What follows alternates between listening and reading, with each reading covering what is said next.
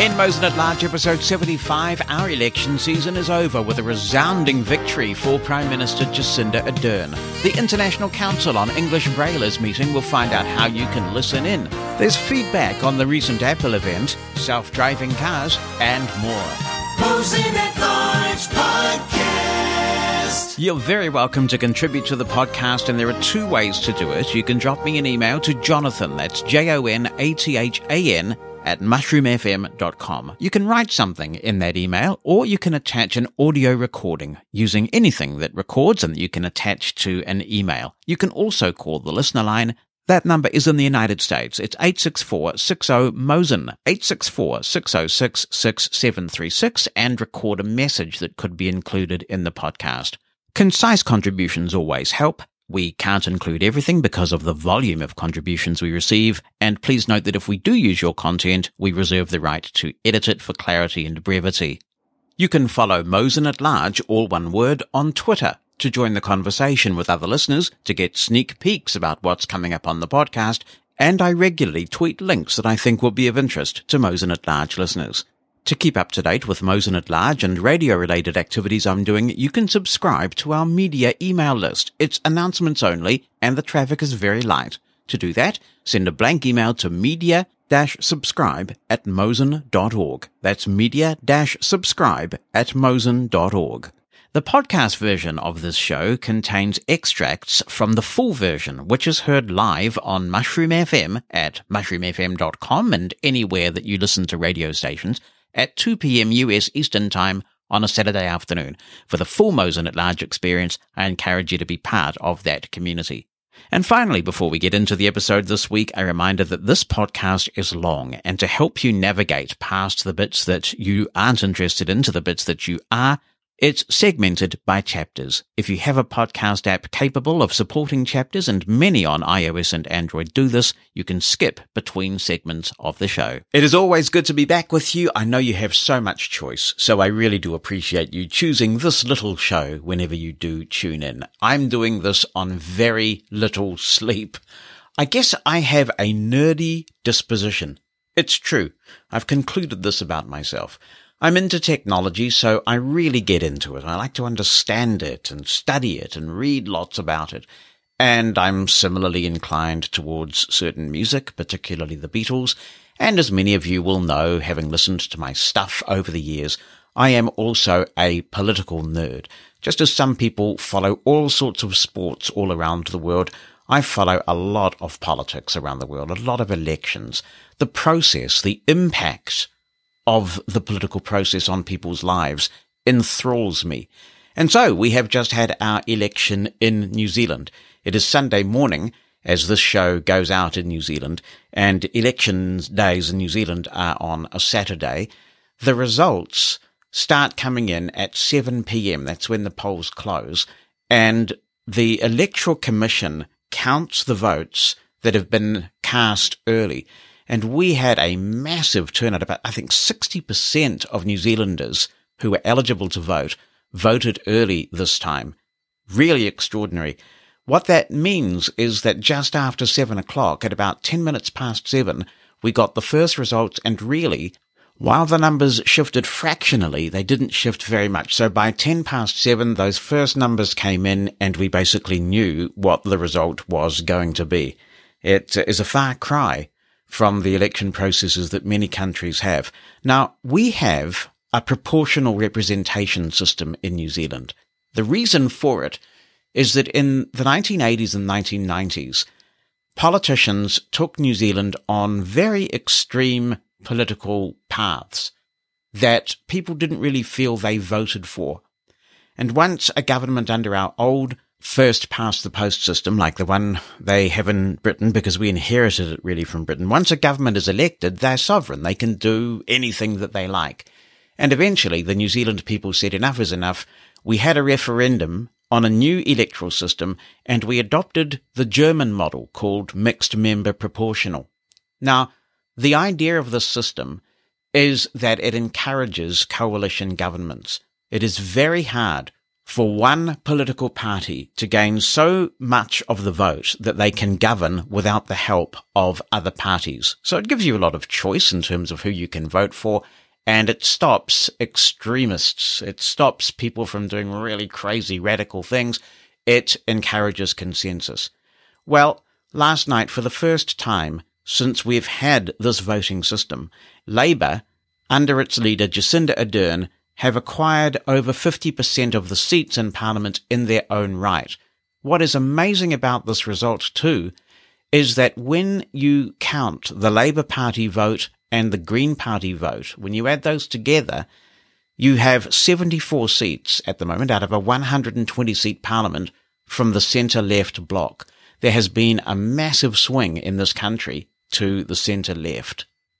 Many people who correspond with me mentioned Jacinda Ardern. She's an international celebrity. She was a serious contender for the Nobel Peace Prize because of her response to the Christchurch mosque atrocities in 2019. She is legendary for the way that she has led New Zealand through the COVID-19 crisis, and the New Zealand public have rewarded her soundly with an extraordinary mandate as I've said on this show before, it's really easy for blind people to participate in our elections. I don't like early voting just in case something happens that changes my vote. I'm not a particularly, you know, shall we say, tribal voter. I do look at what the parties have on offer and at performance and I cast my vote. So I didn't vote until election day, but it was easy. It was all over in about a three minute phone call and I've explained the process there in uh, previous editions of the show, but it was really straightforward. And I count myself very fortunate that we have such an easy way for blind people to vote. There's no doubt that the COVID-19 response that Jacinda Ardern has led has played a significant part in this result. There have been some problems with delivery from her government on other areas that really matter to people. Houses are very expensive. There's a supply problem in this country. There are various other things that really got a bit blocked up. One of the reasons it is suggested is because it was a three-headed coalition in the previous Ardern administration. One of the parties involved in that coalition was a centre-right party, or maybe a centre party called New Zealand First, and they have been completely eliminated from Parliament in this election. So there will be enormous pressure on Jacinda Ardern and her government to do things that are really transformational. And certainly, from where I sit, I will be looking for some very significant outcomes in terms of disability as well. What I thought I would do, though, is play you some highlights from Jacinda Ardern's victory speech, because I must say I heard the speech and my heart was swelling with pride. Obviously, our politics aren't squeaky clean, and people in New Zealand who enter political life are not saints. But the quality of the dialogue here in New Zealand that we have is much better than some. And I just count myself very proud to live in a country where that is the case. And I think some of the things that the Prime Minister says really illustrate that. So here are some excerpts from her speech that she gave just a few hours ago as this show is being put together. Thank you to the many people who gave us their vote who trusted us to continue with leading New Zealand's recovery, who backed the plan we are already rolling out, and to those amongst you who may not have supported Labour before. And the results tell me there were a few of you. to you, to you I say thank you. We will not take your support for granted. And I can promise you we will be a party that governs for every New Zealander.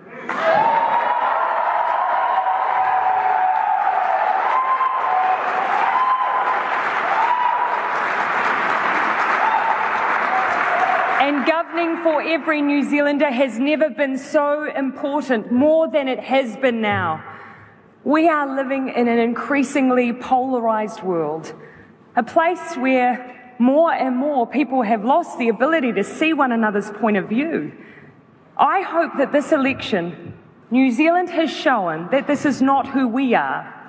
That as a nation, we can listen and we can debate. After all, we are too small to lose sight of other people's perspective. Elections aren't always Elections aren't always great at bringing people together, but they also don't need to tear one another apart.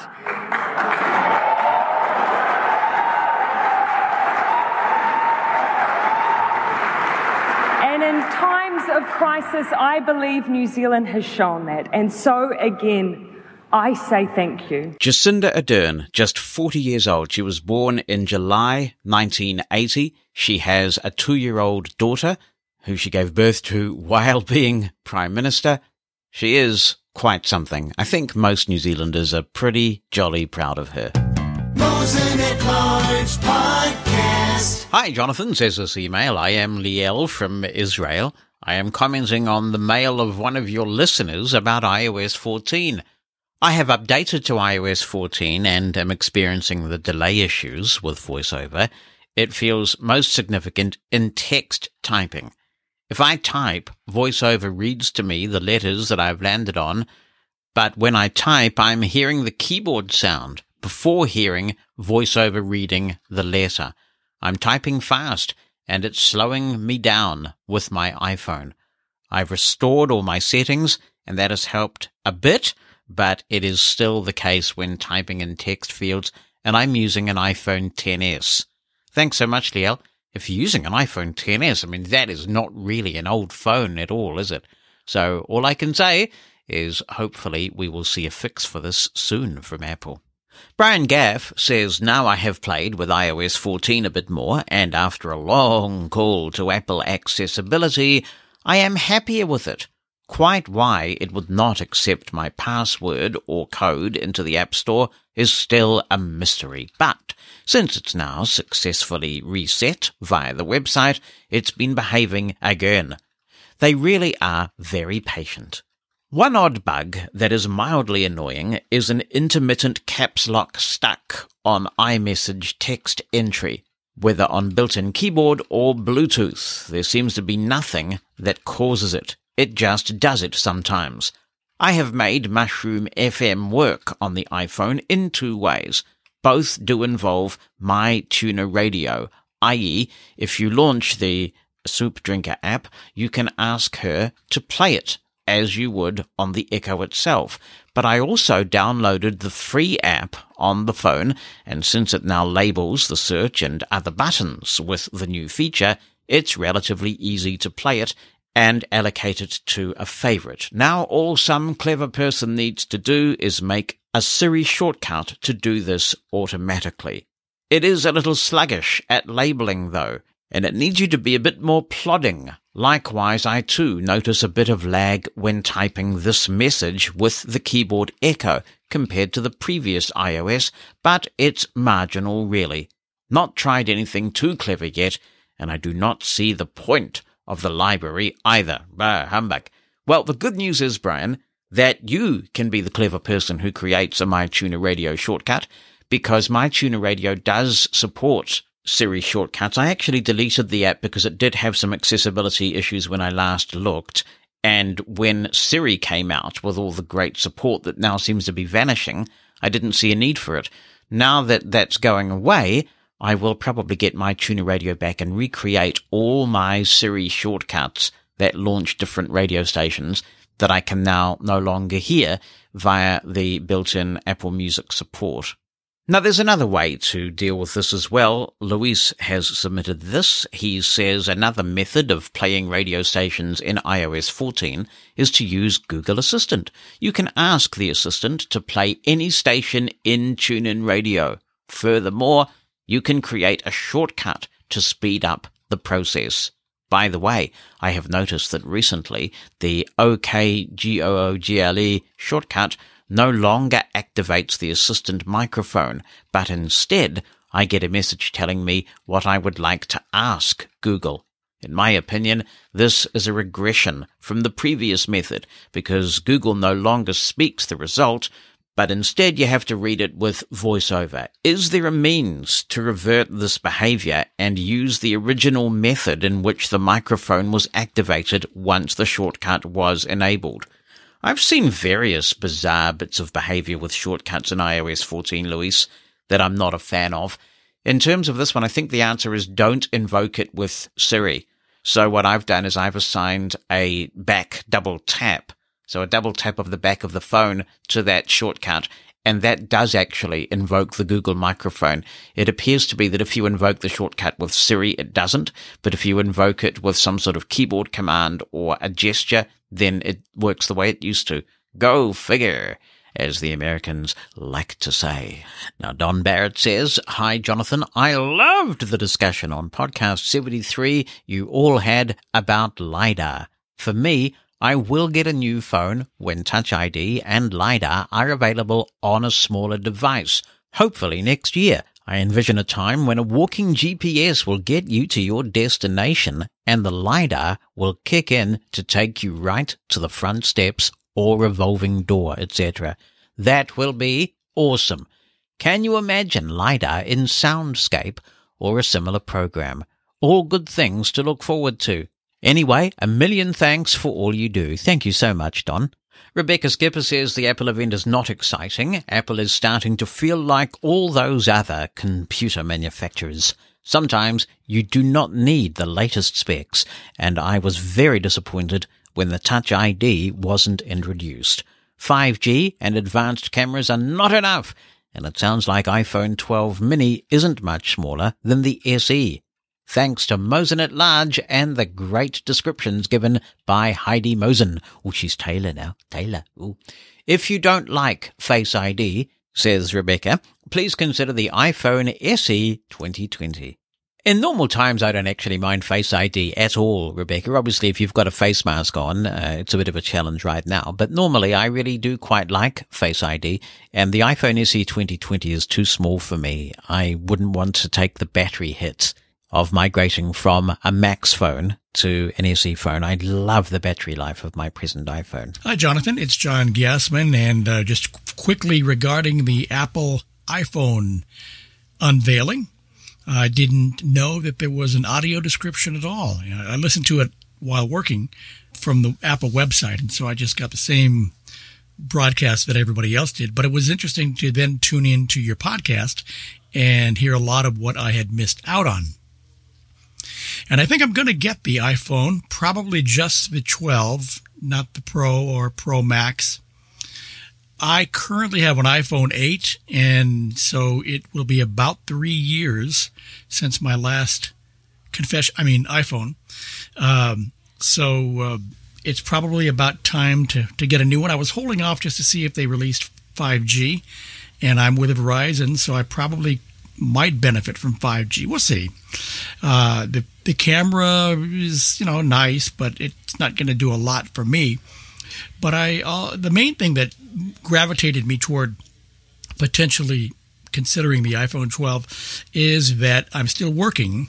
I'm probably going to retire in a year or two. And so I can afford to do it at the moment. I don't know if I will be able to afford it on a regular basis after I retire. So I figured, uh, you know, one more big tech splurge for the iPhone 12 the one thing that I, in addition to all that, that I have to get used to will be no home button. And that never stopped me from potentially moving on to a 10 or 11 or 12. It was just, I just didn't do it. And I think I still have your unboxing of an iPhone 10 on a Blindside podcast several years ago. I'm assuming that would be the still the most accurate description of how to set up my facial recognition on the 12, unless there's something that's uh, even better that's come out since then. And if maybe you can make, make a suggestion in that regard. Uh, if not, I'll find the uh, old podcast and use that uh, whenever it is that I buy my iPhone 12, which I would imagine might be end of year or very early next year. We'll see how things go. But uh, really enjoyed the podcast and the iPhone unveiling. And uh, it sounds very interesting. So it'll be fun to, to see how that all works out. And thank you again, and Judy Dixon and Michael and uh, Heidi for all of the great description. Good on you, John. You will enjoy that, I'm sure, because if you're going from an 8, which had the same processor as the iPhone 10, then you will notice some performance improvements. You'll notice some camera improvements. And of course, if you are on Verizon in a pretty big area like where you are, I suspect you're going to have good mmWave 5G. I hope so, because I'd be really keen to hear any speed tests that you do when you get your Verizon 5G up and running. So do keep us posted and good on you for treating yourself to a new iPhone. A reminder that yes, that episode of The Blind Side is still available and shows you the Face ID process. And The Blind Side now has a separate feed for a wee while. We had The Blind Side and In the Arena and Mosen at Large all in the one podcast feed. When we migrated to the gloriousness that is our Pinecast podcast host, we were able to separate them. So if you search for The Blind Side and perhaps add my name to it, you will find all 100 odd Blind Side episodes in their own podcast feed, and you'll find that iPhone 10 unboxing and Face ID demonstration in there. John says, What? What? A new iPhone is not in your immediate future. I am appalled, shocked, stupendously astonished. I was under the impression that you would pre-order the iPhone 12 Pro Max, 256 gigabyte, as soon as pre-orders opened. Will wonders never cease?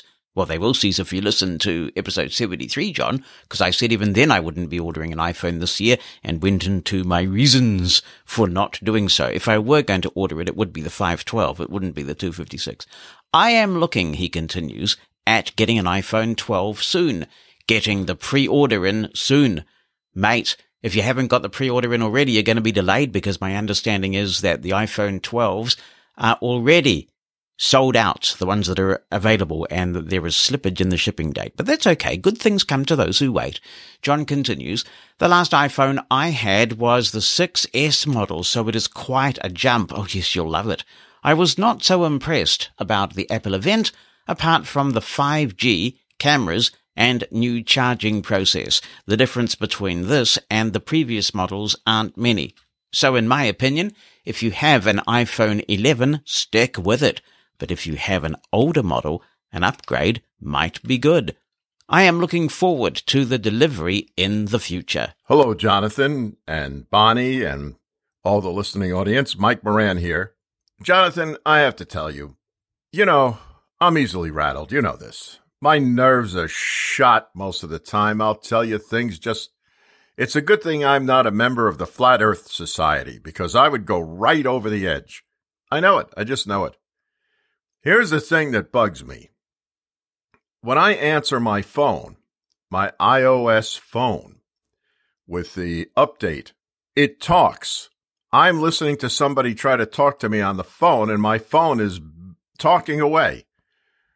It happens sometimes, it's worse if I'm in Facebook, but it just happens at random. I never know when that's going to happen. Do you in your infinite wisdom, have any ideas how to fix this problem other than tossing the phone over the edge of the Grand Canyon, which I'd rather not do. First of all, I'm not in Arizona. Second of all, I figured out I wouldn't have a phone. How's that? I might be a little slow on the uptake, but I figured that much out. Well, that's interesting, Mike. I don't know how you are answering the phone. That would be my first question. If you're doing the magic tap, a two finger double tap, which is the easiest way to answer the phone, and you're hearing chatter, that's unfortunate. I guess if it's a persistent problem, one thing you could do is perform a mute gesture, like a speech off gesture, which is a three finger double tap to turn speech off. I guess you could try that. Hello, Jonathan. This is Peggy Kern. I am definitely planning on ordering a new phone this year. I've been very happy until recently with my 10R, and now with all the frustrations of it and the watch and the health app and everything talking back and forth. I think I'm ready to just kind of start from scratch. And plus, the battery on this phone just recently seems to be going down way faster than it used to so much so that I don't use it as much as I did with my Braille keyboard because it seems to, after a while, the phone gets hot. And uh, I just thought, nah, that's probably putting more strain on the battery than it needs to have. So I don't use it as much as I used to with my Bluetooth keyboard, and I'm charging it a lot more. And so I'm thinking now's the time to get a new phone. I'm looking at either the 12 or the 12 Pro. I think the 12 would be okay, but the thing about the Pro that interests me is the LiDAR or LIDAR or however they say it, just in case that would develop into anything that would allow adaptive apps that would help blind people. Usually, what we do is I get a new phone and Dan gets my old one because a phone isn't as big a deal to him as it is to me. I'm trying to encourage him to maybe look, since this one's battery is getting so undependable, I'm encouraging him to look, if not at a new phone, maybe at an, a previous generation like an 11 or even a new 10R um, that would, you know, he could start with from scratch uh, rather than inheriting a phone that issues with its battery and that has been kind of quirky lately.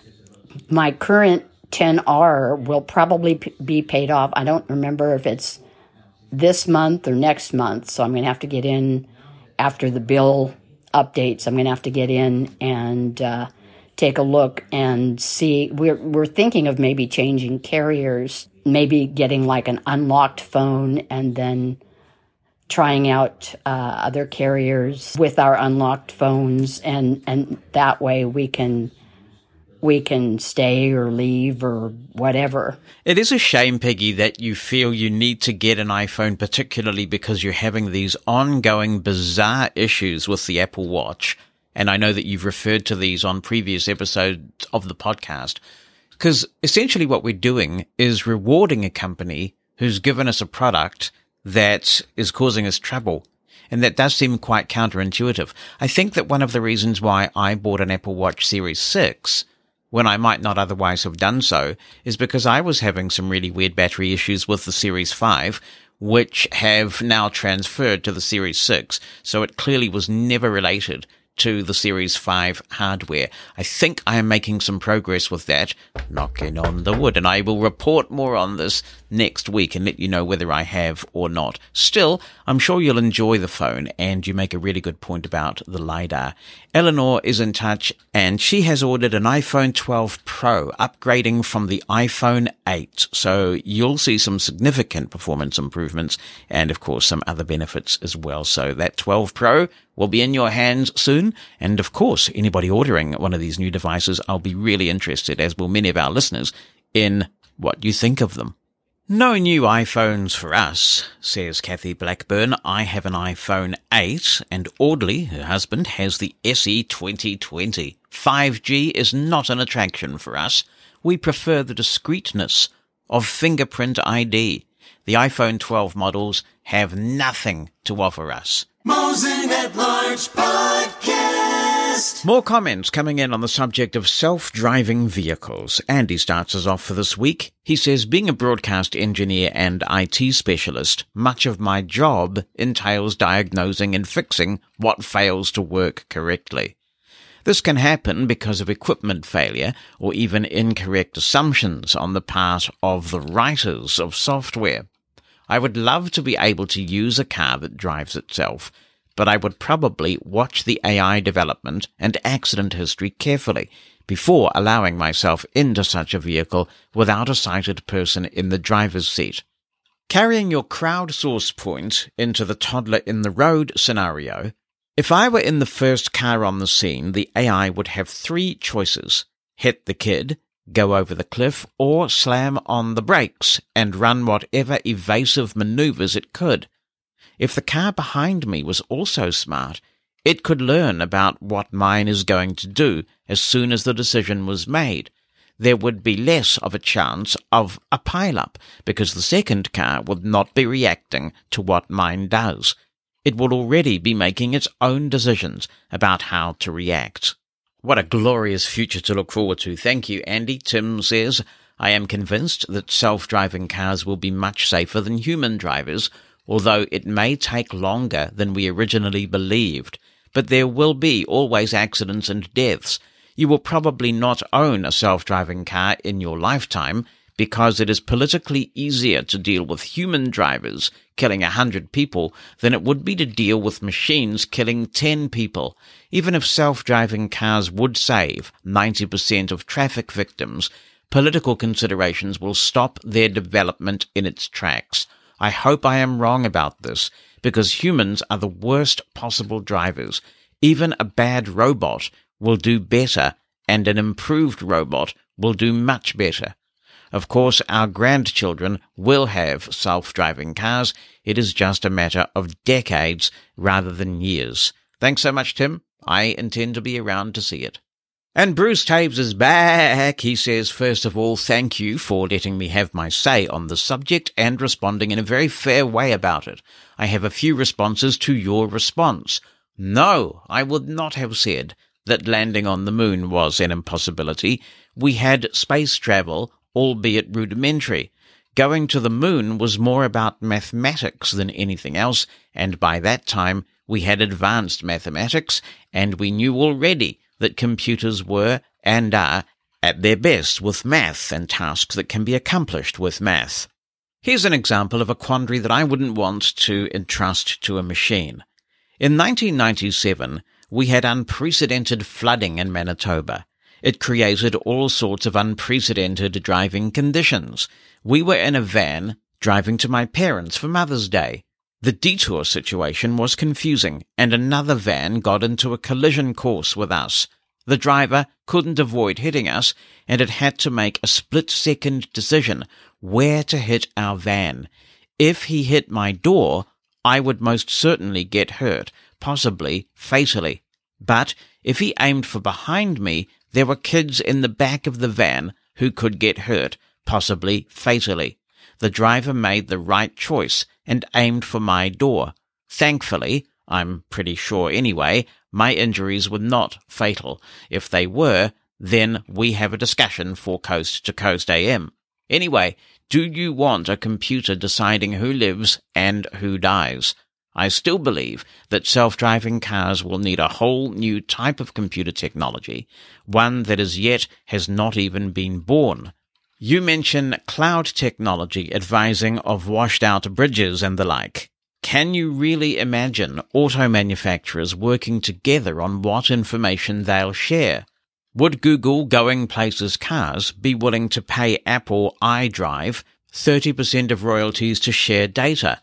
And to go back to my personal life model, do you want the potential privacy violation of having your car report to the world who's in it? That would throw the booming business of adultery into turmoil. Thanks, Bruce. Let me unpick some of that. Regarding your 1997 example, I would say you would be much better off with a computer making those billions of calculations. You were very fortunate that you had a human in that other van who had the presence of mind to make the right decision. But that's the luck of the draw.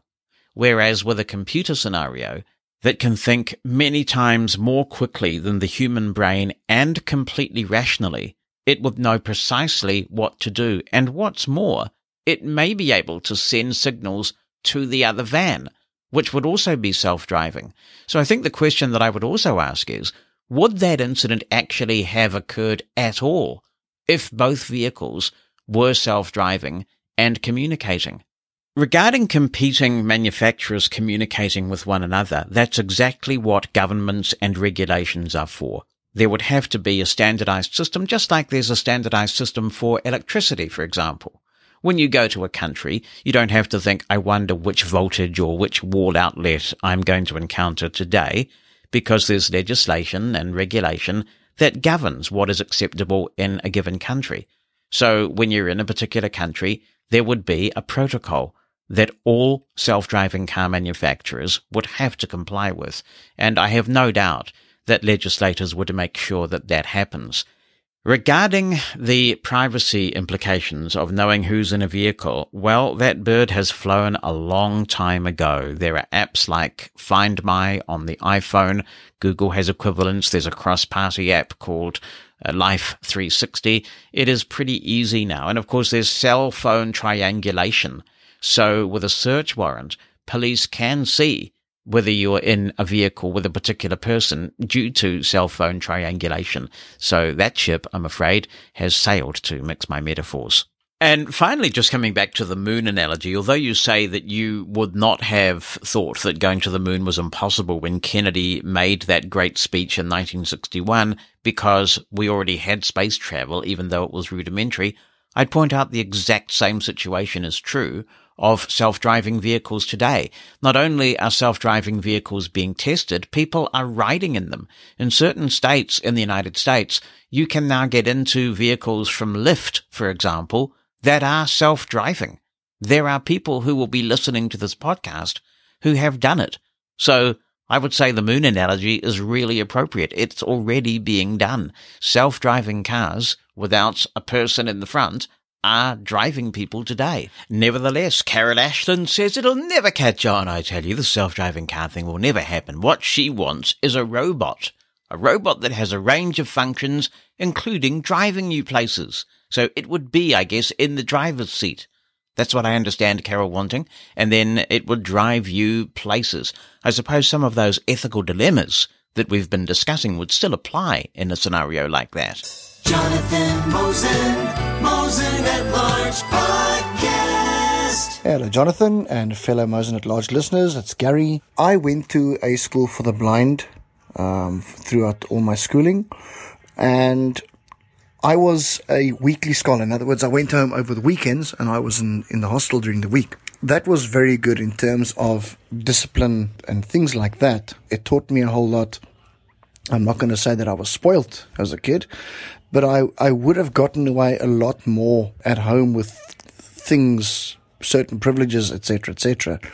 Whereas in the hostel, you can't just go to the fridge and grab a cold drink, for example. You need to wait for the designated times when the tuck shop opens and buy yourself something. If you wanted to drink something, you you drink water, for example.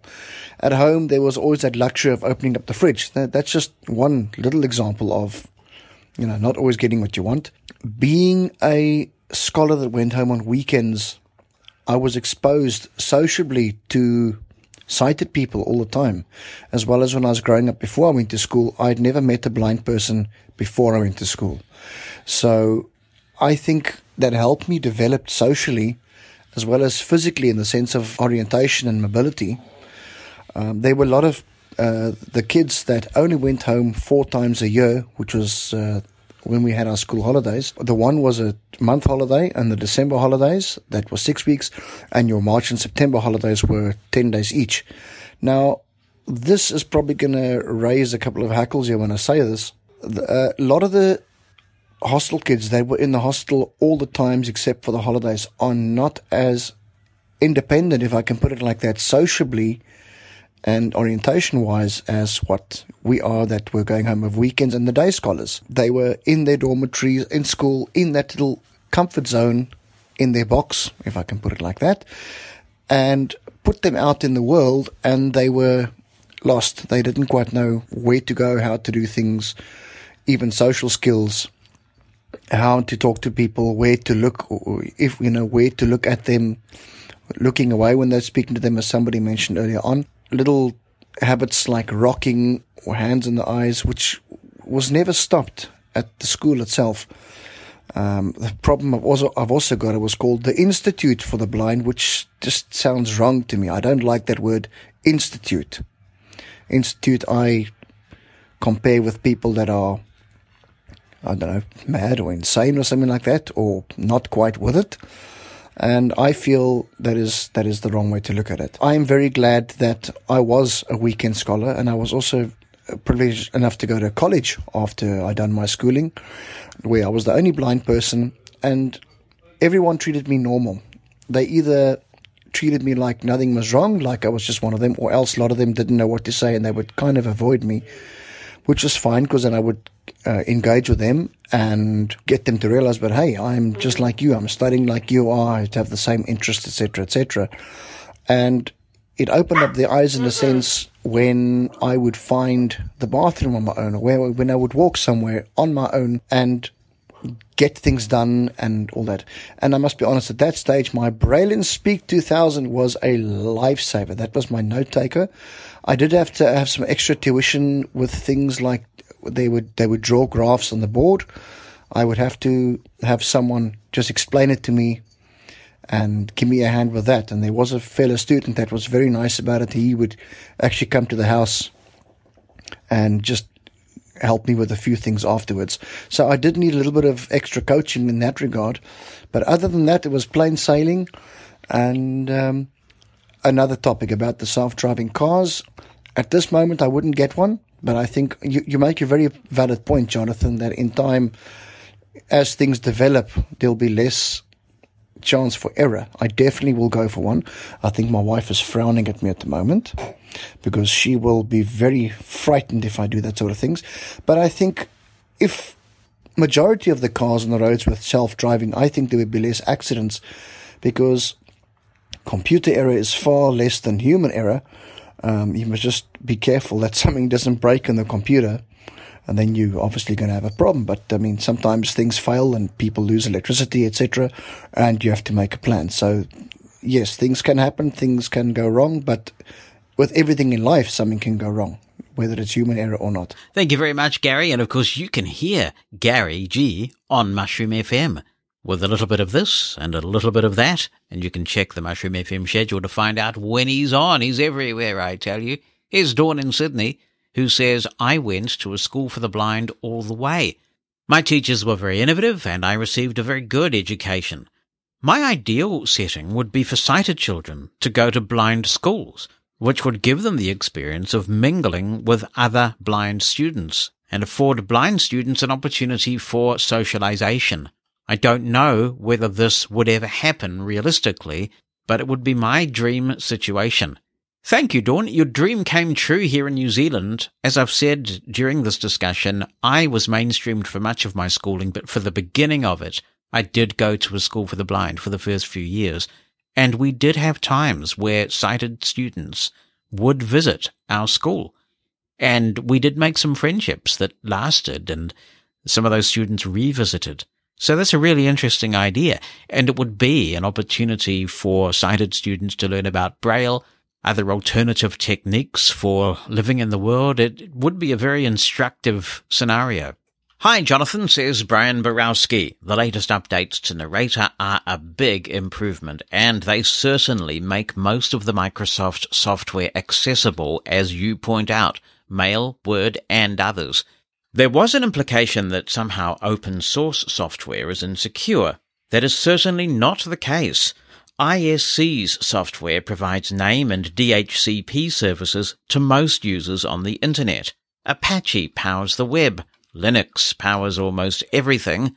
Google's cloud, Amazon's services, your Echoes, your TV, the Victor readers, all Cisco routers, most corporate firewalls, Android phones go to About and see what's there, most of Microsoft's cloud services, and on and on. One could say the internet is not secure, but for the most part, that is not so. Microsoft is a major contributor to open source software. As of the last couple of years, they've contributed the largest amounts of code to the Linux kernel of any company. This is not to say that proprietary stuff is not good. It is, and it provides many a living and a job that they might not otherwise have. I use both, and users should take advantage of whatever is needed to get the job done most efficiently. The only problem is that some of the proprietary software is very expensive, and if users are funding this, financial considerations are an issue. Thanks very much, Brian. I certainly take the point about the use of open source software in a wide variety of settings. I also maintain very strongly that a decent society will make sure that a blind person has the technology that they require to be able to compete on equal terms with their sighted peers. And I do worry that some of these solutions that while effective in certain environments may not be the best solution for some more complex or proprietary environments are not being made available because the people making the purchasing decisions don't understand the difference in capabilities of the products so I think we've just got to watch out as blind people, particularly blind people who advocate for this, that somehow people think that there isn't value to be gained or equality to be gained in some people having access to those proprietary solutions that will help them do the job best. Podcast. It's another edition of What Christopher Wright writes, and today he writes quite a bit. He says, Hi Jonathan, as usual, I'm not impressed by Apple's announcements. The iPhone 12 is boring and doesn't include USB-C or Touch ID. I wouldn't be surprised if the Lightning port is still using USB 2.0, which is beyond absurd. This is inexcusable in a product that costs so much. Just breaking away from the email to say that I know there is a Lightning to USB 3 adapter in the store, Christopher, so that would suggest to me that the Lightning port is capable of USB 3 speeds and actually has been for some time. Christopher continues, I also find it absurd the wall charger is no longer included. The person who thought that was a good idea should be fired, in my honest opinion. I expect a little more, considering how much they charge for these phones. The 2020 iPhone SE is much better value for money, and I would consider it if my 6S wasn't working as well as it is. I don't have much to say about the HomePod. It's about time they released a cheaper model. Sadly, they're not even close to competing with Alexa. I don't want a device that's primarily locked into the Apple ecosystem. It's good they're finally opening it up to more services besides Apple Music, but my response is still meh. Meh. Amazon offers cheaper devices that can do far more than Siri. It's typical Apple proprietary behavior. There's nothing innovative here. I love the idea of vehicles that drive themselves, but I have two concerns. Will the interface be accessible? It's great to say the car will drive itself, but if the interface to operate it consists of an inaccessible touch screen, it's a paperweight as far as I'm concerned. Gee, Christopher, you could weigh down a lot of paper with a big motor car, I would think. I hope, he says, this is being considered during production. These vehicles should be accessible to everyone regardless of disability. Yes, it is being considered, Christopher. Waymo, for example, has been testing directly with blind people, and we'll talk about that on the podcast in the near future. There are blind people testing this and pointing out any issues. So it is a happening thing, absolutely 100% certainly. He continues, as much as I criticize Apple's actions as of the last four or five years, I congratulate them on getting their accessibility philosophy right. Accessibility should be built into all mainstream products, and Apple has done a fantastic job showing the rest of the world that this is possible. My second concern is security and planned obsolescence. If these cars have computers that will presumably connect to the internet, security should be top priority. The last thing I want is someone with malicious intent remotely bricking my car, making it crash, etc. I would also expect these vehicles to be supported for a substantial amount of time. I don't want to get my shiny new car only to abandon it in a short five or six years because the computer in it has been deemed obsolete by the manufacturer. My earlier concern of security comes up again. I don't want to be using a vehicle with unpatched software that could be hijacked by nefarious people. See, Christopher, they could hack into your car and send it to Cupertino, where you would be reprogrammed, I tell you, for your heresy. anyway, I'll, I'll continue with the email. Your point about these vehicles being used as a service is a very interesting one. This could potentially get around my concern of security since you would always be guaranteed to have a reasonable up-to-date vehicle at your disposal. This would probably work out better for me since I don't tend to travel very many places anyway and thus wouldn't have as much reason to purchase a vehicle when I figure someone else can take most of the costs associated with maintaining it. I don't really care about owning a car I just want it to take me from point A to point B as quickly and efficiently as possible. It would be worth it just for the time savings alone. I get very frustrated waiting on paratransit vehicles that are late for whatever reason because they're used to transport multiple people to different destinations. The driver is late for some other reason, etc. I also don't really like buses because they must run on their schedule. I want to go somewhere when I want to go. and I'd rather not wait on someone else. This is the great thing about Uber and Lyft. Sadly, they're very expensive, so I wonder if a similar service operated by self-driving vehicles would be significantly cheaper. Perhaps it would be since there'd be no need to pay a human.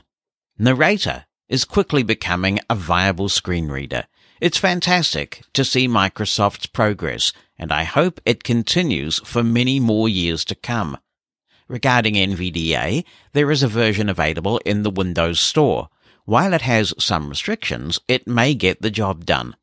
Alternatively, it may be worthwhile to direct IT to the NV Access corporate page, which provides a lot of good information about using NVDA in a corporate environment. It's worth noting that NVDA can run in a portable mode. This may be something else to consider. It's also extremely useful to carry it around on a USB drive or CD. This will enable you to access any computer simply by connecting your portable media and running the screen reader. It is self-contained, doesn't require administrative rights to run, and doesn't modify the system it's running on, as far as I'm aware. I think the thing there, though, Christopher, is that most computers these days don't have CD drives, and those environments that have security concerns won't let you plug any thumb drive into any USB port. He concludes, you shouldn't need to reformat your hard drive unless Windows is seriously damaged. Having said that, I find backing up my important data and doing a complete format once a year keeps my computers running smoothly. I must stress the importance of backing up your important data before doing this. You should always be doing this, but it's important because a complete reformat erases everything on the drive. The operating system and programs you run aren't nearly as important as your music, videos, pictures, documents, and other important files. Software can be replaced, repaired, or reinstalled, but your data cannot. While it takes more time to configure Windows and install all your programs, I believe it's worth it, particularly if your system has been running for several years. You'll find you have more available disk space, weird errors you may have experienced will most likely disappear, and your computer will generally run faster and or better. I find it useful to do this when Microsoft releases a new major version of Windows 10. God, that's every six months. It gives me an excuse to start over from scratch. It's also worth noting that I do this on all my devices, regardless of the operating system. Thanks, Christopher. I've always said there's nothing in life a format C colon at the command prompt can't fix. Hi, Jonathan Mosen. It's Kyle Kogan from Australia. We've got elections coming up in our council areas in the town of Wangaratta, Victoria. And our election, council election is by postal vote this year because of COVID. We can't go to a polling booth or anything to vote, so we have to have our votes in by next Friday, the 23rd of October. And we either send them or we hand them in by that date. But accessible voting machines, there wouldn't be as much demand for them in Wangaratta because there aren't many blind people in Wangaratta. Doing it over the phone is secretive and independent, and we can have our say. But each time we vote at a polling booth, it's very hard to be discreet when there's such a crowd of people. And this is not okay. If there were voting machines that allowed us to vote independently and we had headphones, we could do it. But with the current government we've got, if we go to an election in two years' time, we don't want the government that's a piece of soup to get back in after the handling of COVID's response. With numbers coming down, things need to change.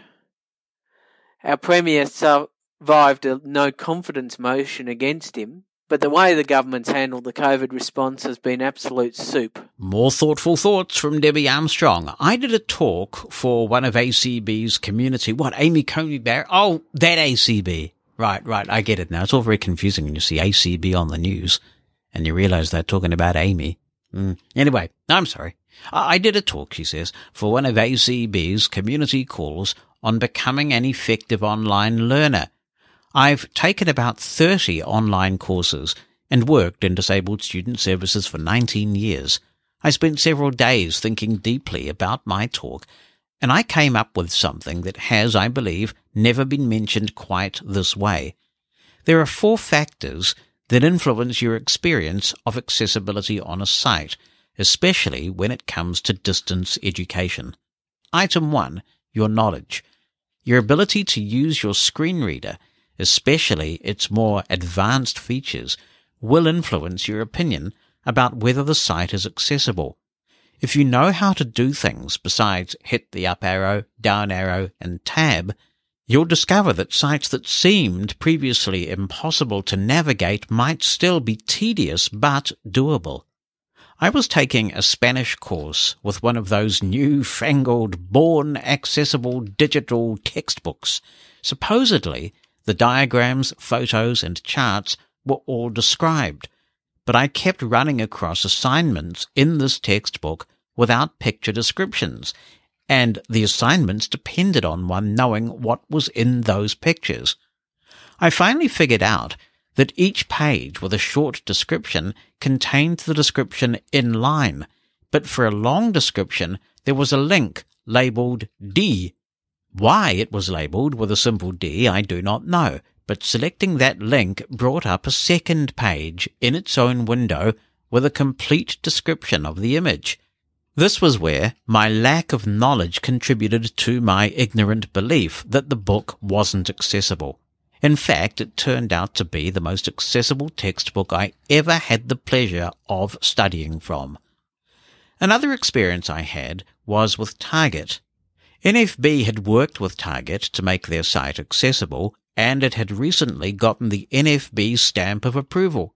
So why was I struggling to find my shopping cart? I eventually realized the cart was a link to a number in parentheses, such as 7, denoting my cart with seven items in it.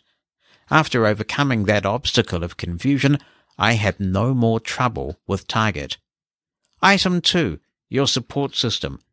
If you can use magnification, have a friendly neighbor to describe unfamiliar screens, or a classroom aid, you can cope with material that might be less accessible to others.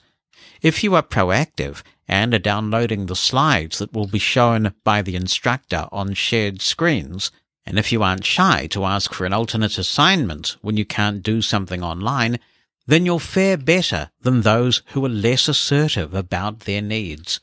If you use your phone or digital recorder to note exact error messages and the steps you performed to cause the problem, you'll get much more effective tech support. One often overlooked source of technical help is your local amateur radio club. Hams are overgrown Boy Scouts, often itching to do their good deed for the day why not give them a chance to diagnose your technical ills? If you spread your requests for help through a robust network of volunteers, friends, family, co-workers, and even staff at your agency or college who get paid to help you, you'll find you aren't wearing out your welcome and you'll get more assistance than if you glom on to one person.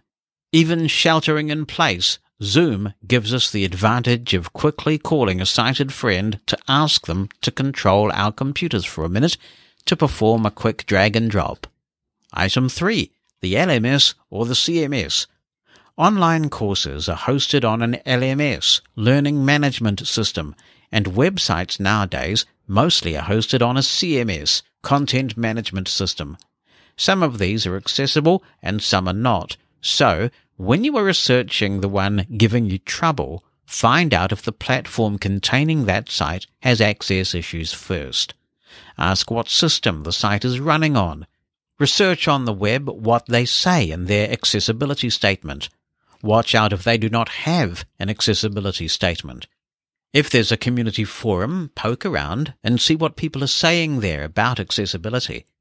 If the organization is using an inaccessible content management system and you have evidence beyond your own frustrated experiences, complain with plenty of facts. Item 4. The content. An individual instructor or designer chooses what content to put up in a site. If that content is camera phone pictures of textbook pages, even the excellent JAWS OCR may not be able to read them accurately. PDF files vary from super accessible to impossible to OCR, and in my talk I discussed why this happens and what you can do about it. In general, simply ask for the source document. Word documents and PowerPoint slides are accessible if their content is mostly text-based. Ask the person who provided that content, such as an instructor, to save their content as text, and what's missing will be what is not accessible to you. They are saving it as text, not for you, but for themselves, so they won't need a screen reader to easily see what you, the screen reader user, sees. If your contact is with an open, friendly person, you want to stay polite and encouraging yourself so as not to alienate a potential ally. You can ask that person to meet you on Zoom so you can show them what's not working. The process of making an inaccessible document accessible is called remediation. If you cannot get the source document, ask if these documents can be remediated for you. Larger organizations will also have a curriculum and content designers who often have training in accessibility, even when your own instructor does not, so be sure to talk to that person as well. A content designer may have a fast fix for materials you cannot access. I had a lot more information in my talk, which eventually will appear in ACB's podcast listing for community calls. The people organizing their podcast feed are volunteers, so they have to find time to do this valuable work, and it can take a while for things to appear. Keep watching their feed if you want to hear the entire thing. What a superb quality contribution to the show. Thank you, Debbie. And because we have so many superb contributions from Debbie, this came through a while ago. So it's very likely, I would say, that Debbie's full talk is in that ACB podcast already. Whether you want ACB confirmed or not confirmed, check it out. I'm sorry, I'm getting my ACBs confused again. Mosen at Large Podcast.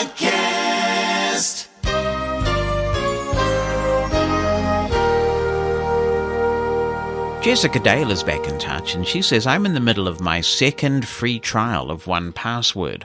I have it set up on my iPhone, iPad, Mac, El Braille, and Braille Note Touch. Well, you are living the high tech dream, Jessica.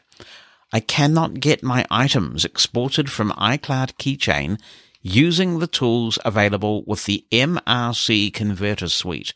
Can you help? Sadly, in a word, Jessica, no, this is not something that I have attempted.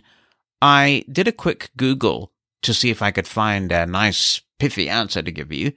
And it does appear that there has been some conversation on the 1Password forum about using a script. Now that obviously works for Mac OS if you have access to that, and you clearly do. But I didn't go into a lot of detail to find out how you do it. I would suggest keep Googling, perhaps contact 1Password's tech support, which I have always found very helpful. But failing that, perhaps the Brains Trust, that is the Mosen at Large audience, can come to the rescue if you have exported from iCloud Keychain and then imported into 1Password. Perhaps you can let Jessica know how it's done.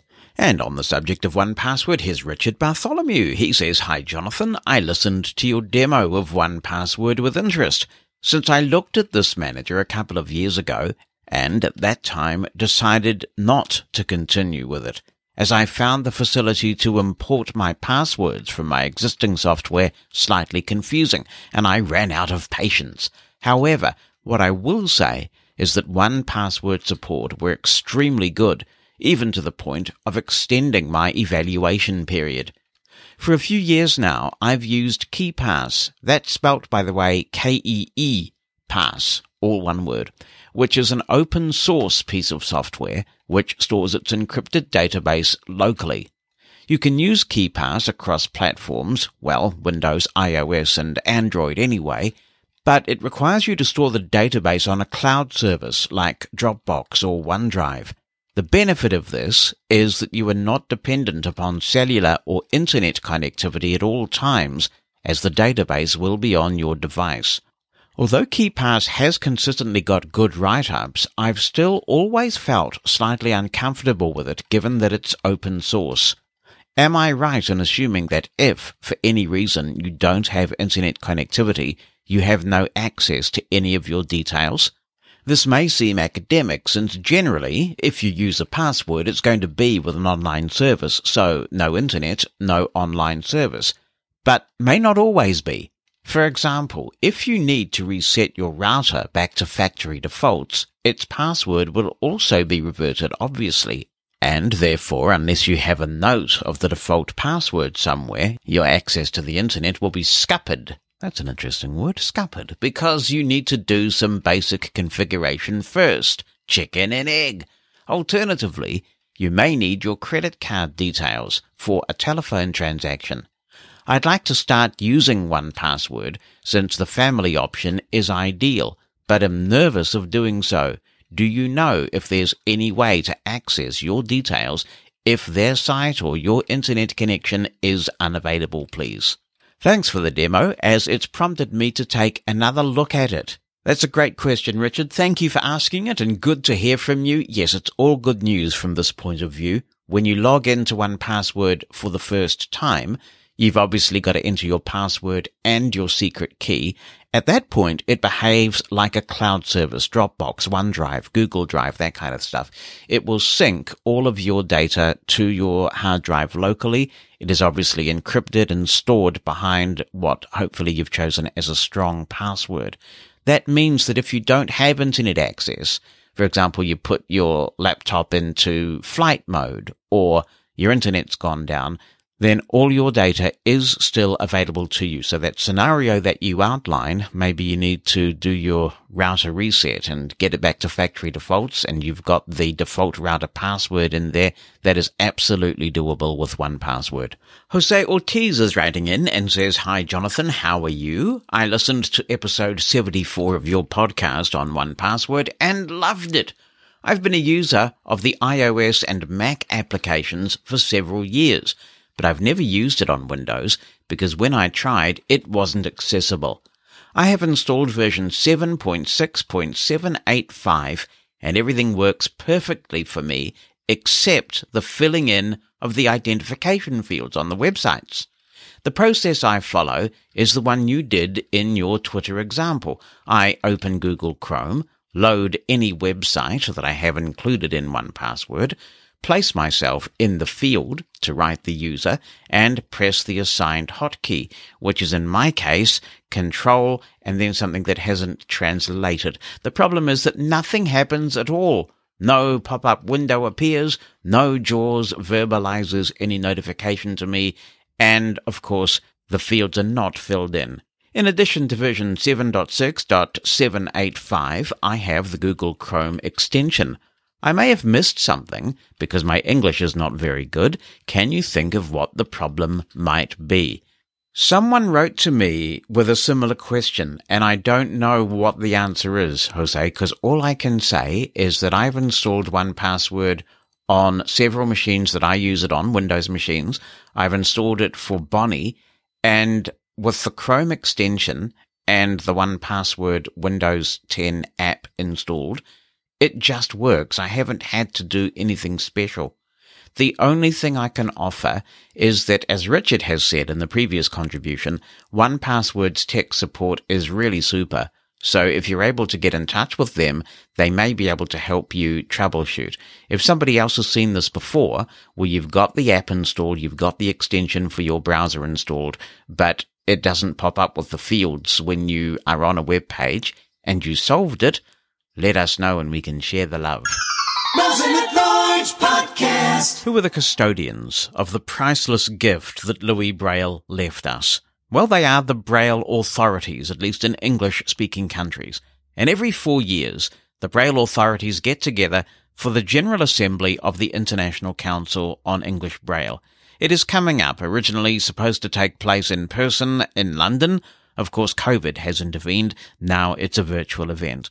If you're interested in the Braille code, then you can listen to the proceedings of the International Council on English Braille either live as it happens or by way of a podcast. The person who's making all of that happen is Matthew Horspool. He's in the UK and he joins us now. Hi, Matthew. Good to have you on the podcast. Hi, Jonathan. It's good to be here. Some of this is sort of a bit pointy, pointy head stuff, isn't it? All the kind of intricate things that they talk about when they get together to discuss Braille, but it's important and it impacts the lives of blind people who feel passionate about Braille.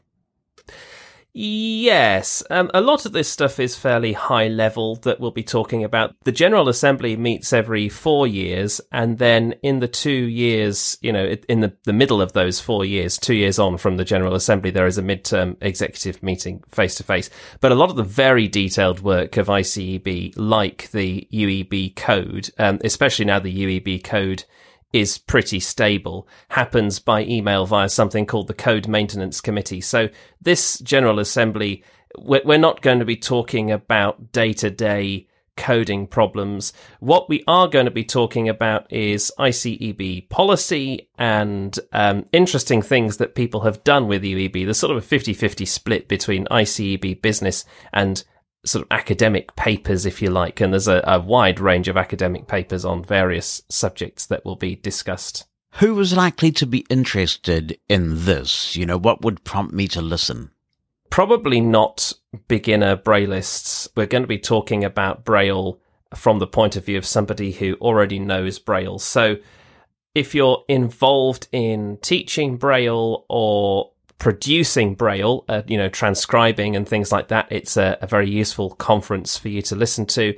If you're a Braille enthusiast, and that's what I was, and that's how I got involved in all of this to begin with, who really wants to know how Braille develops and gets to know some of the movers and shakers in the Braille landscape, uh, then it's a useful conference for you to come to. Or just if you're interested in just how this industry works. Obviously, there's been a renaissance in recent years in some pretty innovative Braille technology. Does that form any part of the discussion at the General Assembly looking at the latest tech? Yes, so not on the policy side, but on the papers, uh, we there's quite a few papers uh, on technology. There are six papers on technology, and yes, a lot of those papers actually talk about various aspects of Braille technology, not necessarily about specific pieces of equipment, uh, but there's papers, for example, on automated Braille production and ways in which hard copy differs from electronic copy. So, for example, uh, hard copies have volumes and electronic copies don't necessarily need to have volumes. So there are papers that are exploring issues like that. Because that's one of the ongoing discussions, isn't it? That on the one hand, you need to be able to read Braille efficiently and at, at, good speed and get the information that you want.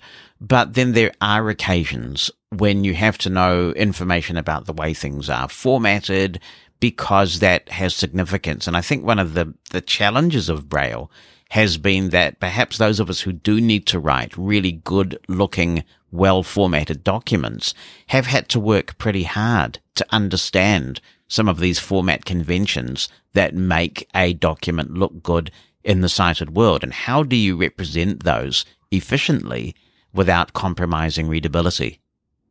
Yeah, absolutely. It's a hugely heated debate, isn't it? I mean, I don't know about internationally, but certainly at a UK level, there's those are people who will say, oh, well, we don't need all of this bold, underline, italics, you know, all of this formatting is just clutter. And why did UEB have to mess up my braille beyond all recognition? And then there are those who are studying, uh, who, like you say, need to be able to produce print documents and need this information. And then there's the debate on top of that about how, well, these signs exist now in UEB, but screen readers don't always display them properly. And particularly uh, from a, a, back translation point of view, um, does it always work reliably? If you type the bold sign in Braille, does that come across? You know, I know on some Braille devices you can use the bold sign in Braille, but it won't translate into bold in the document. Yeah, well, I mean, you guys in Britain are unique as far as I'm aware, because it's still a pretty lively debate about whether you should use capital letters or not, isn't it?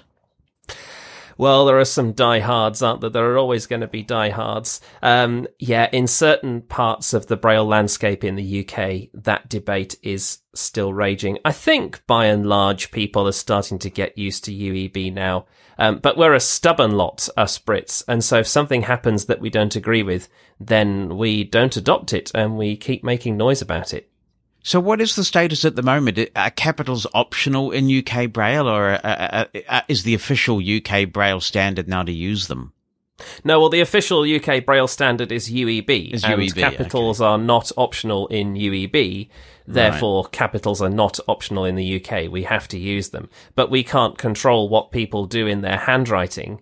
And so I'm sure there are plenty of Braillists out there who are still not using capitals. There are people secretly, surreptitiously not using capitals in the privacy of their own home. I actually have Brits recommending to me that I could save a lot of space and read more efficiently if I would only go into my screen reader settings and turn off capitals. And I still find that extraordinary. What do you think the implications of this are? Have there been problems with blind people functioning in the workplace, communicating with sighted people because they've read so much material as young people without capitals that they don't know when to use them.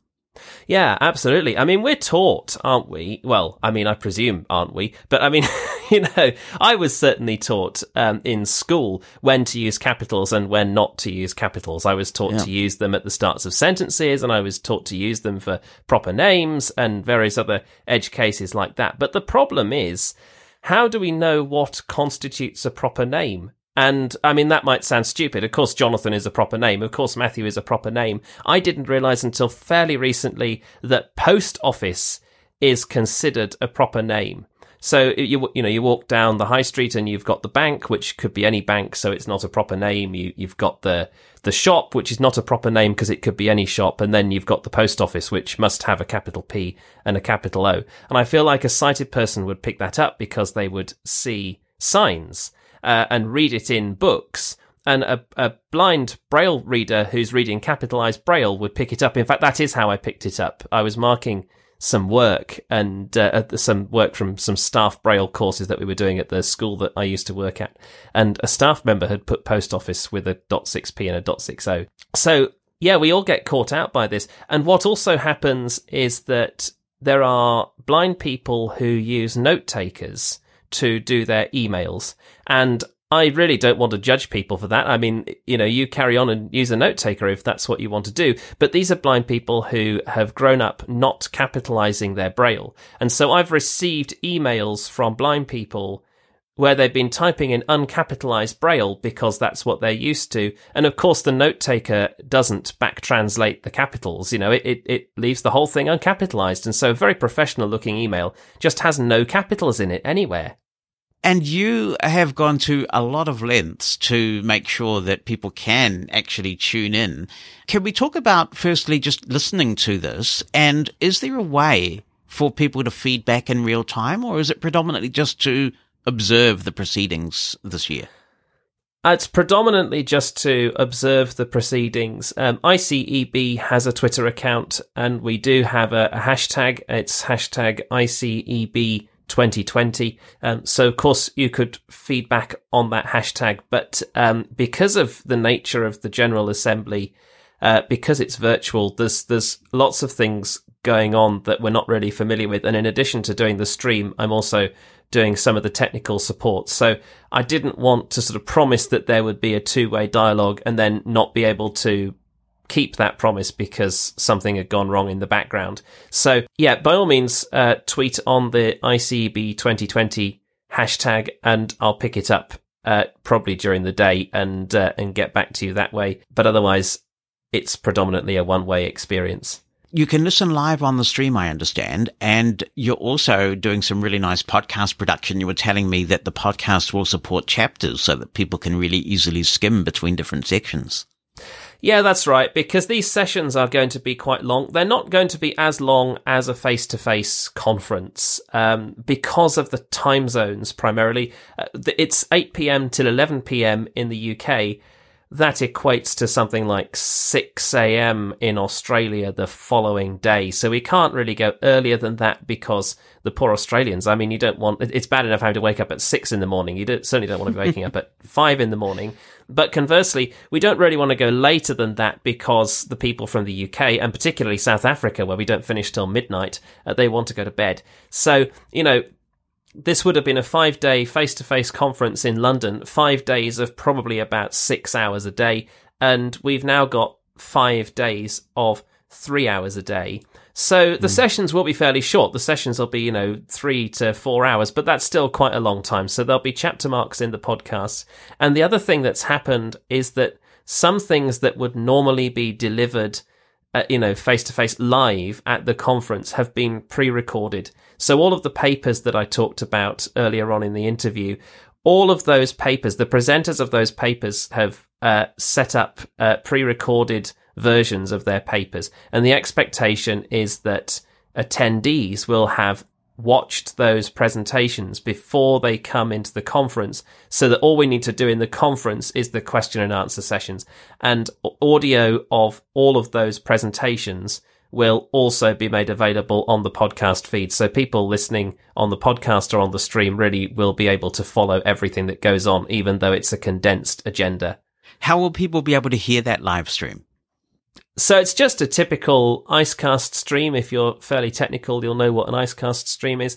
The link to find it is live.braillecast.com and on that page is a web player. It's a fairly primitive web player, but it does work uh, if you want to listen online. And then there's a link to the Icecast stream if you want to listen in, say, Winamp or iTunes or uh, on smartphones and what have you. And the stream will just be a 128k MP3 stream in mono. Very good. And what are the specific dates of the assembly? So it starts on Sunday, the 18th of October in UTC. So that's 1900 UTC on Sunday, the 18th of October. Uh, and I say 19 to 22 UTC. And those times are the same for each day. And the final day is Thursday, the 22nd of October. And if people would like to subscribe to the podcast feed, what do they search for in their podcast client?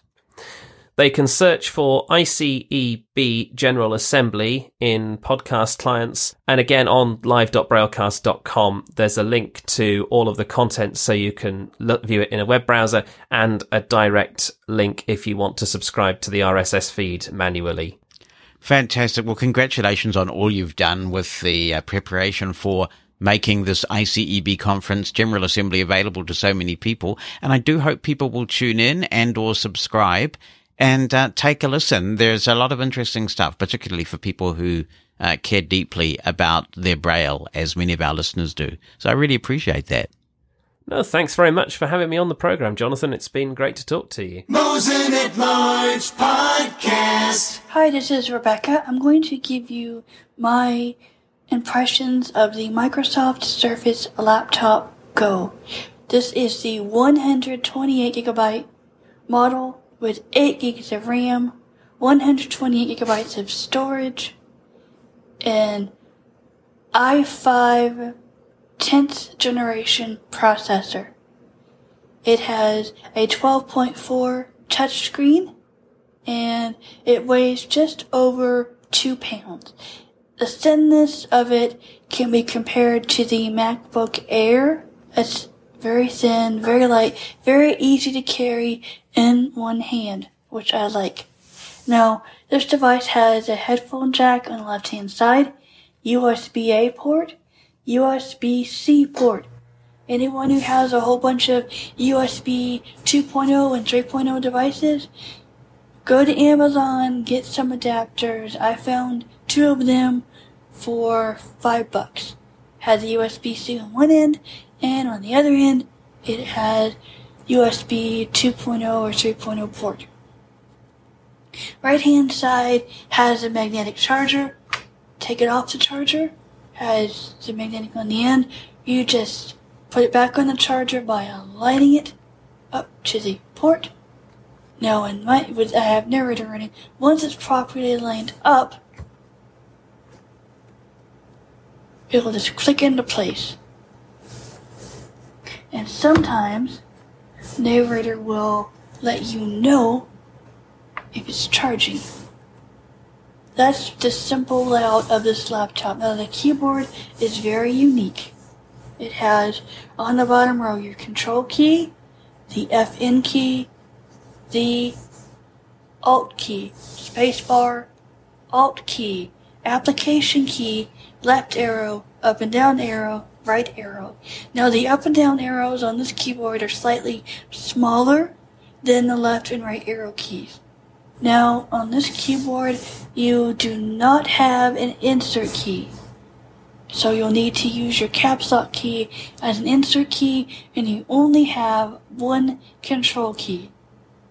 That will take some getting used to. I am not used to only having one control key.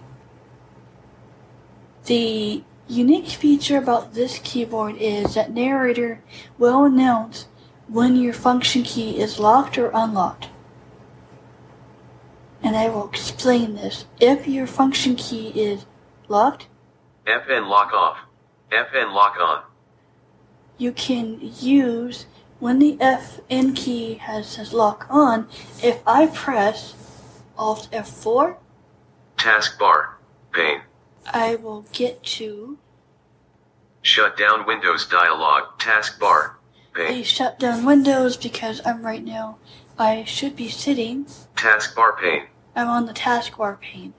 Recycle bin. Now I'm on the desktop. So when the FN key is on, I can get my F1 to F12 keys back. FN lock off.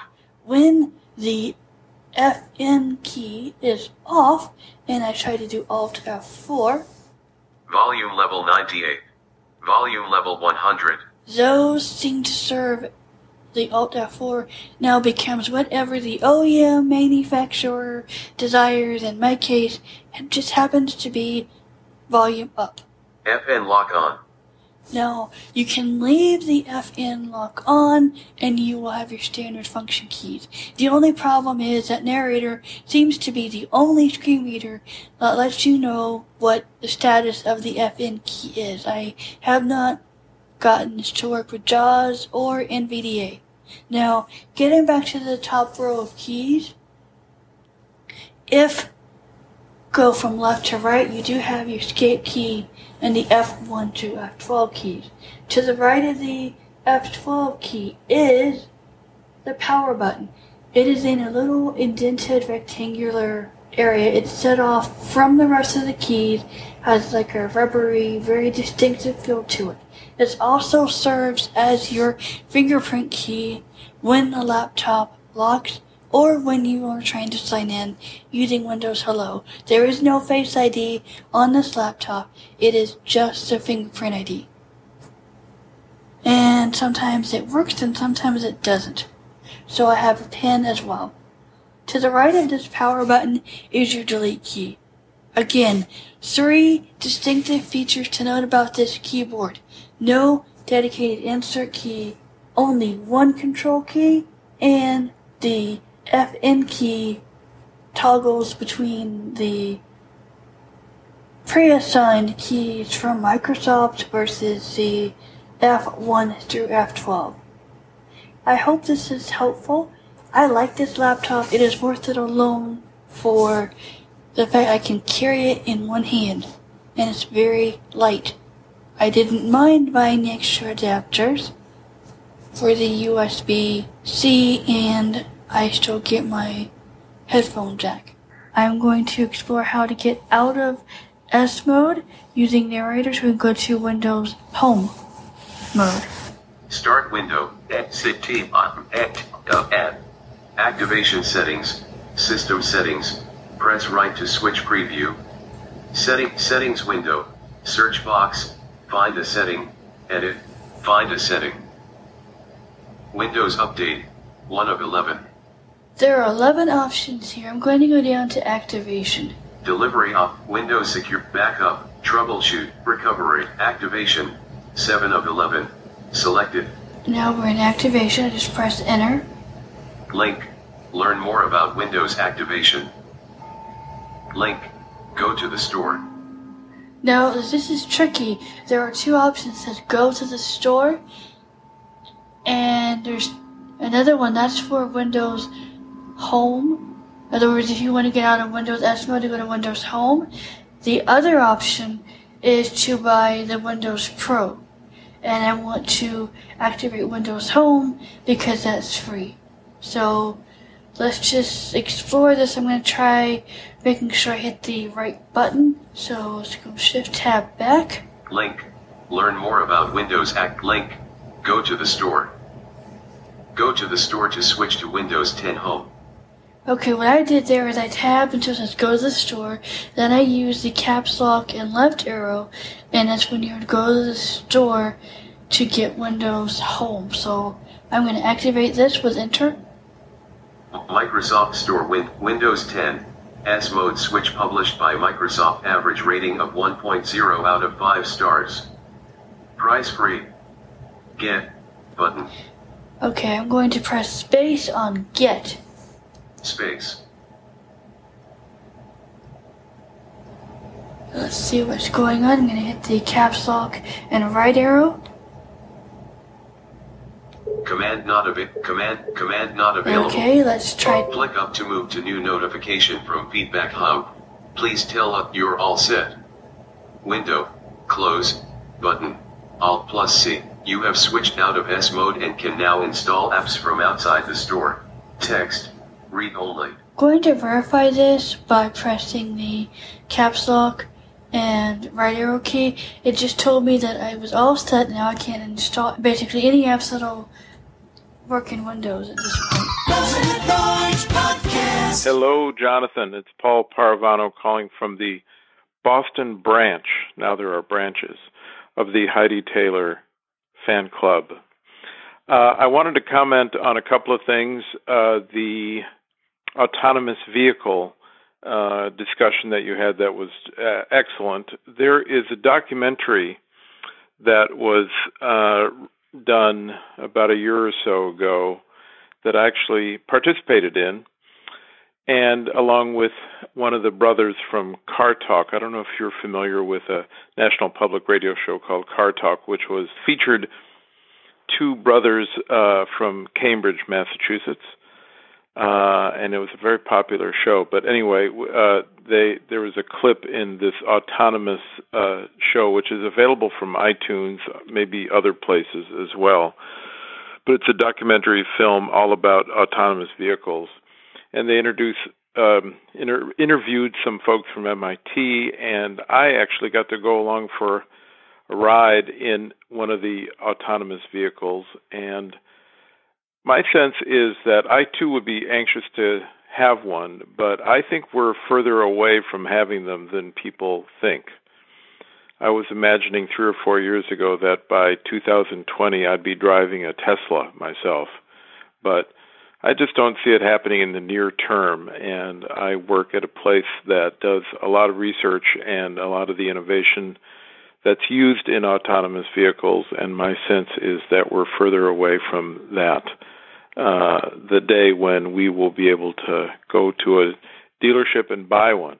The ride in it was kind of slow. It was on a test track, so uh, nothing speedy or interesting or, you know, the kind of efficient way of getting around that one might imagine. It was pretty slow going with a safety driver uh, uh, in the car as well to sort of monitor what was going on. I also wanted to make a quick comment about education. I too was like others who've reported in was mainstream education, went to a Catholic school for a little while and then public school, and I do think that there were some advantages to doing it that way. I will admit that there are a number of blindness skills that I sort of wish I had when I finally went away to college. Um, I was able to pick them up, but it would have been nice to have them from the get go uh, I grew up in a small town in Michigan, and uh, I don't think there were any other blind people nearby, at least none that I met, and certainly nobody to other than Braille, which I, I did get good lessons, mostly from my mom, who bought a um, oh, and that was Braille with a capital B, by the way. Don't want to miss that. Um, my mom bought a book off the shelf and taught me Braille when I was probably four or five years old, and then she took a slate and stylus and transcribed most of the reading materials that were used in my first and second grade. And interestingly enough, I, unlike many people who listen to you, I never quite learned how to use a slate and stylus, although she slaved over the slate and stylus, make creating documents for me. They got me a Perkins Brailler when I was maybe in second grade, so I lucked out big time, I think.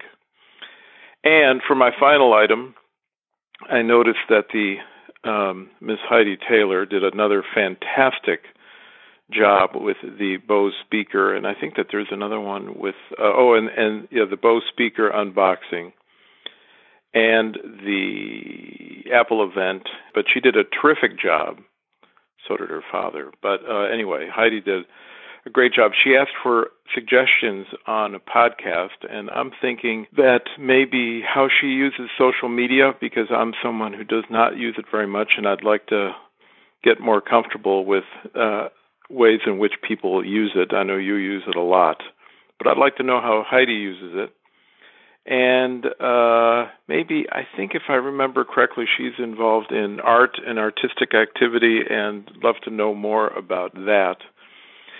And then, of course, um, I don't know if you remember, but one of the big, massive Braille books that were hanging around when I was a kid was Living with Blindness. And I'm thinking that maybe Heidi could have a session on just that topic. Because if my daughters uh, were to write a book or do a podcast about living with their old man, uh, it would be pretty interesting and uh, not all complimentary, I, I would add. Um, and it would be great to get uh, Heidi Taylor talking about uh, growing up with her old man, who's become quite accomplished in his own right. Anyway, and don't forget, please, about that slush fund that Heidi Taylor should have because she does all this fantastic work helping us get um, familiar with all these different cool toys and technology and uh, tools of production and uh, uh, skills that she helps us with. So um, I think she should have access to buying whatever she wants, I would say. Well, that contribution is just so controversial on so many levels, Paul, that I really just don't know where to begin, except to say that Heidi is actually an electrical engineer by training. She's graduating as an electrical engineer in December. So Maybe she could do some postgrad at MIT. You could set that up and then you could do the slush fund. See, that is the ultimate karma. The ultimate karma, I tell you, it will come back to bite you. You were talking about the slate and stylus. We call them pocket frames here in New Zealand. And I should add that I was never taught to use one either. Some of the other kids during my schooling, I think, were taught. But I was always sort of doing other things. So I never learned it. And I went to the States, you know, to NFB and then later ACB conventions, and I would hear people just going, yeah, really quickly with the slate and stylus or pocket frames. And I was pretty awestruck by that. And I have sort of taught myself a little bit uh, over time, but because I never learned it as a kid, I'm nowhere near as fast as some of the people I hear just beavering away with those things but hopefully I've learned sufficient technology to make up for that. This email from Bev Powell, and it says, Hi, Jonathan. I hope you and Bonnie enjoyed your vacation. I'm writing from a small town in southwestern Ontario, Canada.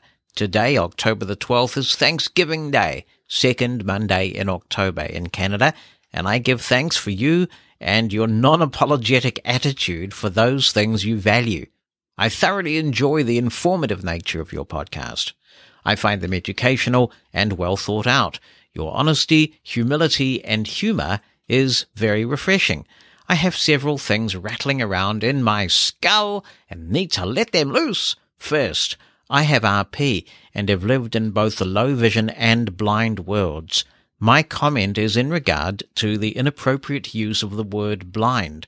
There is a TV ad promoting a room deodorizer spray and they express the word nose blind in their dialogue. I would think that using nose numb would be more accurate. Did you know that BLIND is an acronym? It stands for Begin Life in a New Dimension. Second, I am not a beta tester, nor do I have any desire to do so. Very wise person. The petition which you initiated certainly generated lots of both positive and negative comments. From my perspective, I think it was a positive move. The petition may not have had any action on VoiceOver being turned off for two weeks on the iOS beta test. I think it more important that Apple is aware of our needs and think not to repeat such an inconvenience. An ounce of prevention is worth a pound of cure.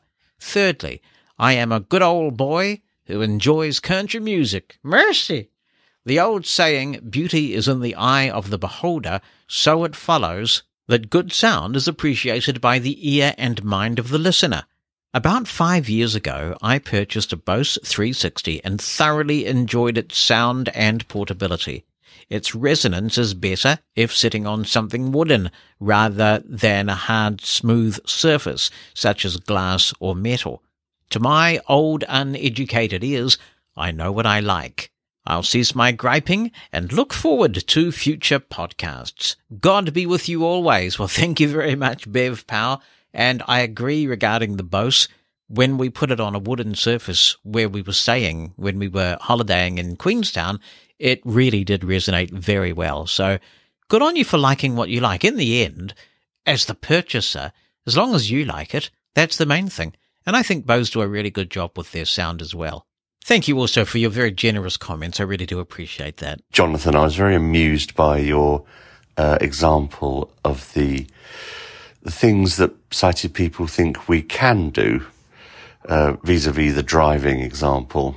Um, it struck me that um, often when you go through an airport, certainly here in the United States, you know, and I'm with a colleague or something like that, the TSA people won't talk to you, treat you as dumb, don't really believe you can walk independently, move independently, think independently. But then once you've gone through the scanner, they want to swab your hands for high explosive residue. And it always strikes me, you think I'm this stupid, but you think somehow at the same time I can be an expert bomb maker, skilled in the arts of manipulating C4 explosives to be placed on aeroplanes. Doesn't really compute. Good morning, Jonathan, says Marissa. I'm not sure if she said it quite with that much enthusiasm, but I can imagine it. I wanted to ask your opinion, she says, on iCloud for Windows.